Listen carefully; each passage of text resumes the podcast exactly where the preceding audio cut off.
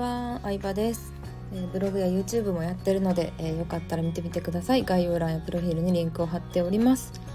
えー、今日はですねうーん今の道を選んでよかったと納得するのが大事っていう話をしようかなって思います。そう普段台本とか作ってないんでねちょっとねありきたりな感じの話になるかもしれないんですけどうーん私今ねダイエットしてるんですよ。もうめちゃめちゃデブりまして体重的にはそんな変わってないんですけどスキッ1日1食か2食しか基本ご飯食べなくてスキッパラに脂っこいもの食べまくってたらめちゃめちゃお腹出てきましてやばいです。太ももとお腹ちょっと見えないところが太りやすいタイプなんでまあいいのか悪いのかってとこなんですけどね。ダイエットして思ったんですよ。うん。ダイエットしてて思ったのがあのもうね k p o p アイドルとかねモデルさんとか見てるとねもう細くて可愛いし本当羨ましいんですけどでもその分めちゃめちゃ努力してるんですよね。うんもうね思春期青春時代を全て投げ捨ててもうほとんど食べずにダイエットしてでダンスの練習して歌の練習してでそれでもいろんな人に、まあ、批判されたりとかしてで、まあ、オーディションとかねあの事務所に選ばれてデビューしたりとかしてるわけなんですけどうん厳しいのを乗り越えて。であのそういうのを見てるともう本当に好きなもの食べてうわ私デブやなって思ってる人生かいろんなことを我慢して投げ捨ててすっごい細い体型を維持してる人生かどっちがいいかってまず分かんないですしその自分の行きたい方向を選んだのも自分やなって思ったんですよね。うん、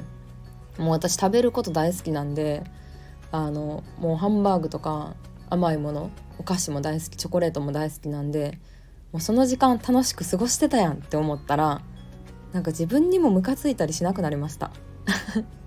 そうなんか YouTube とかやってるとねやっぱりねすごい顔が太ってきたなとかなんかだもう他の人に比べて私はもう全然やなとかすっごい自己嫌悪に陥ってたんですけどそのねやっぱりちゃんとスタイル維持してる人と比べるとそれだけ楽しい時間を過ごしてたやん自分って思ったらなんか納得できちゃいました。うん。もうこれ本当に勉強とかも一緒だと思うんですよね。勉強も高校生の時にしかできないことがあるのも事実やし高校の時めっちゃ遊ぶも全然いいし高校時代に全く遊ばずもうなりふり構わず勉強していい大学とかに入ってるわけじゃないですか。一部の天才を除いて。うん、でもその結果だけを見て羨ましいっていうのは違うし申し訳ないというかうーん厚かましい話やなって思ってきちゃって、うん、っていう話ですよ。そう。だからなんかねうーんなんだろうな。なんかほんと自分で選ぶしかないなって思いますだからそのね選んだ道を納得するっていうのがね一つ幸せにつながる道なんじゃないかなって思ったんですよね。うん、自分がこれまでに選んだことを納得する。うん、例えばなんだろう、まあ、これからね子供生まれてからビジネスをしたいって思う人も多いんですよ私のお客さんだと。でもちろんねちっちゃい子供を育てながらビジネスって大変ですよ。そんな時間も取れないですし。あのね。うん、すごい大変だと思います。時間も取れないし集中力もそんなねやっぱり長く続くのも難しいと思うんですよ。独身の人と比べても。まあでも仕方ないですよね。うんここから頑張るしかないですし別になんかやらなくてもいいと思うんですよ。で自分のためにやるっていうのも大事だなと思ってて。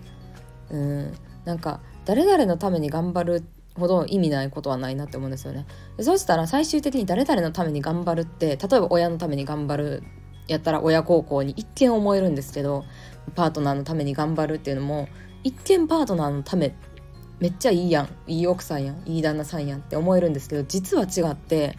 そのせいで苦しくなってたら誰々のせいでこんなに私はしんどい思いをしたっていう感じでもう恨むことになるんですよね。うんだからもう自分のために自己中に生きてる人って誰のことも恨んでないと思うんですよ。だって自分の好きなことしてるからさ。うん。自分誰かに止められたぐらいでさやめるようなことやったらもうやらん方がいいとも思いますし。うん。まあ何の話だ？めっちゃ話飛びましたけど。そうだからなんかね自分のためにやってるっていう意識大事やなって思いましたね。ダイエットにしても勉強にしても。いやしんどいですよそりゃ。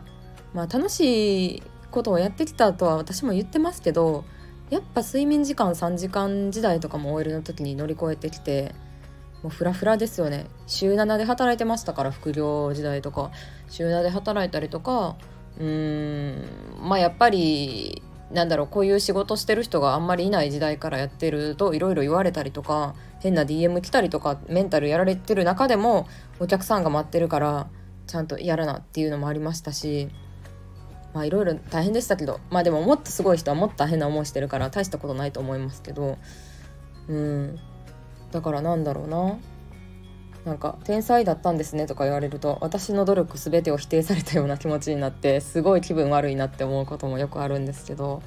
うーん。だからなんか実際にねその人に、まあ、会えるなら会ってみたりとか実際のところどんな努力をしたとか聞いてみて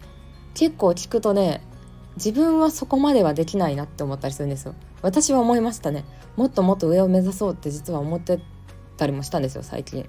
うん最近の私ダメやなとかちょっと停滞してるなとか思ったりもしたんですけど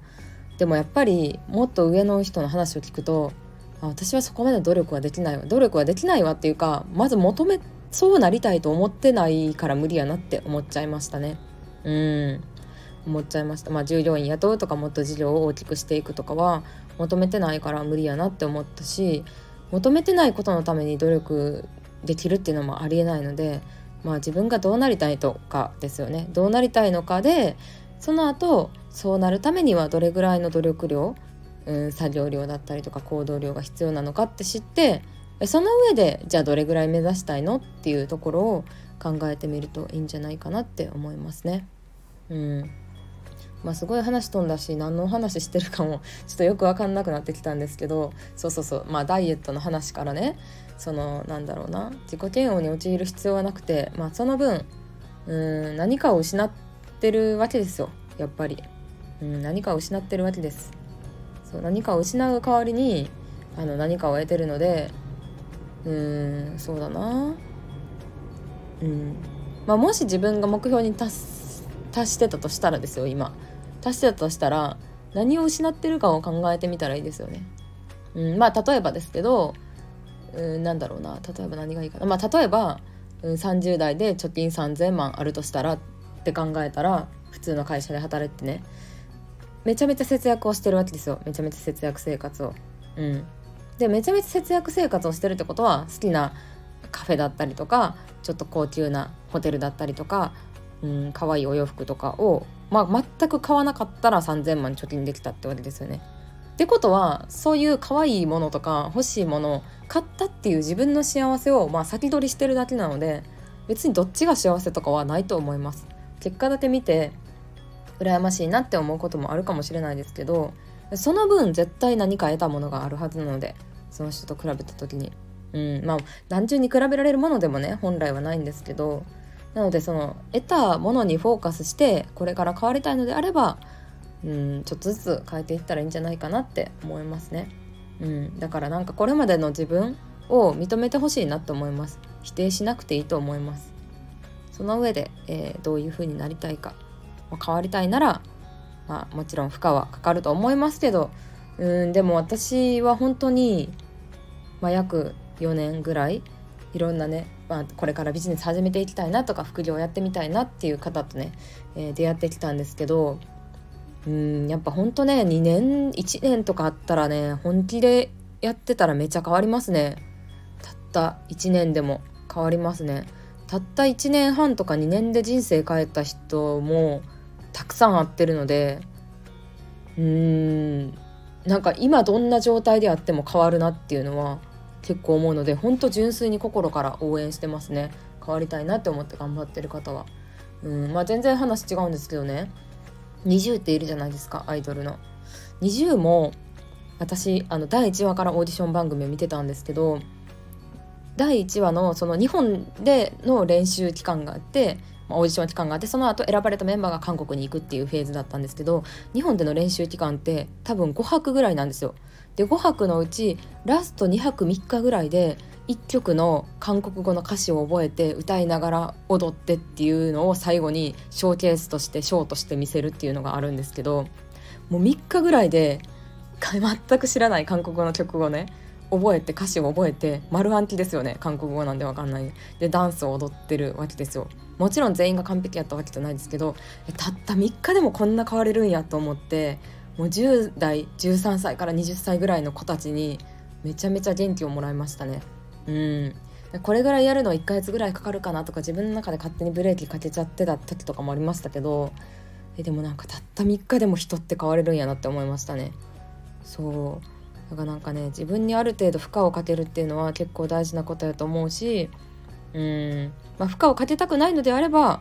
まあ変わらない自分のことを悲観的に思う必要もないと思いますでも大事なのは本当に誰かに言われたからとかじゃなくて自分でこれを選んだからって納得できることだと思うので納得できる方法をぜひ見つけてほしいなって思いますね。